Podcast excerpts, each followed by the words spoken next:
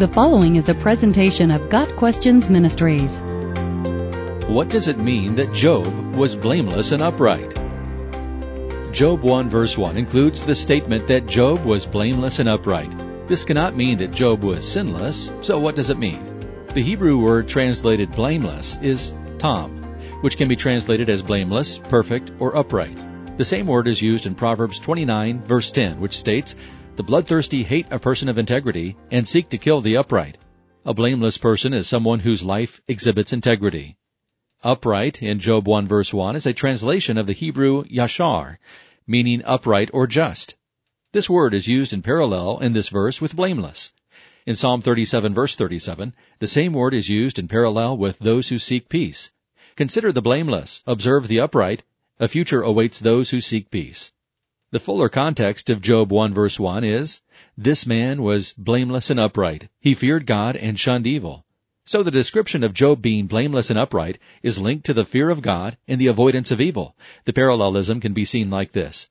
Blameless, upright, is parallel with God-fearer and one who turns from evil. In short, Job was blameless and upright in that he was a man of integrity who trusted in God as his Redeemer sincerely worshiped the Lord, loved his family, and was consistent in his walk with God. Following a description of Job's riches and his children, the text mentions the feasts held by Job's sons. A specific example of Job's blameless and upright nature is then given. When a period of feasting had run its course, Job would make arrangements for them, his children, to be purified. Early in the morning he would sacrifice a burnt offering for each of them, thinking, Perhaps my children have sinned and cursed God in their hearts. This was Job's regular custom. Job 1 verse 5. Verse 5 contains some significant details. Job offered sacrifices to God. He was concerned for the spiritual welfare of his children. He feared the Lord, since he was concerned about his sons cursing God. He was sensitive even toward unknown sin, and he lived with this attitude continually. All of these factors serve as examples of Job's blameless and upright life, and they set the stage for the challenge Satan brings before God. Further, these character traits of Job stand out to the reader of the rest of the book of Job, containing the details of Job's suffering.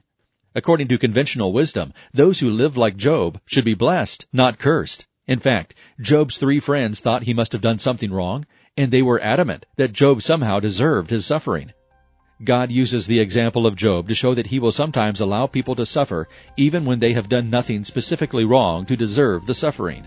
Sometimes suffering is part of God's plan to purify and mature us. James 5 verse 11 uses Job's life as an example of how to endure suffering patiently. As you know, we count as blessed those who have persevered. You have heard of Job's perseverance and have seen what the Lord finally brought about. The Lord is full of compassion and mercy. Got Questions Ministry seeks to glorify the Lord Jesus Christ by providing biblical answers to today's questions. Online at GotQuestions.org.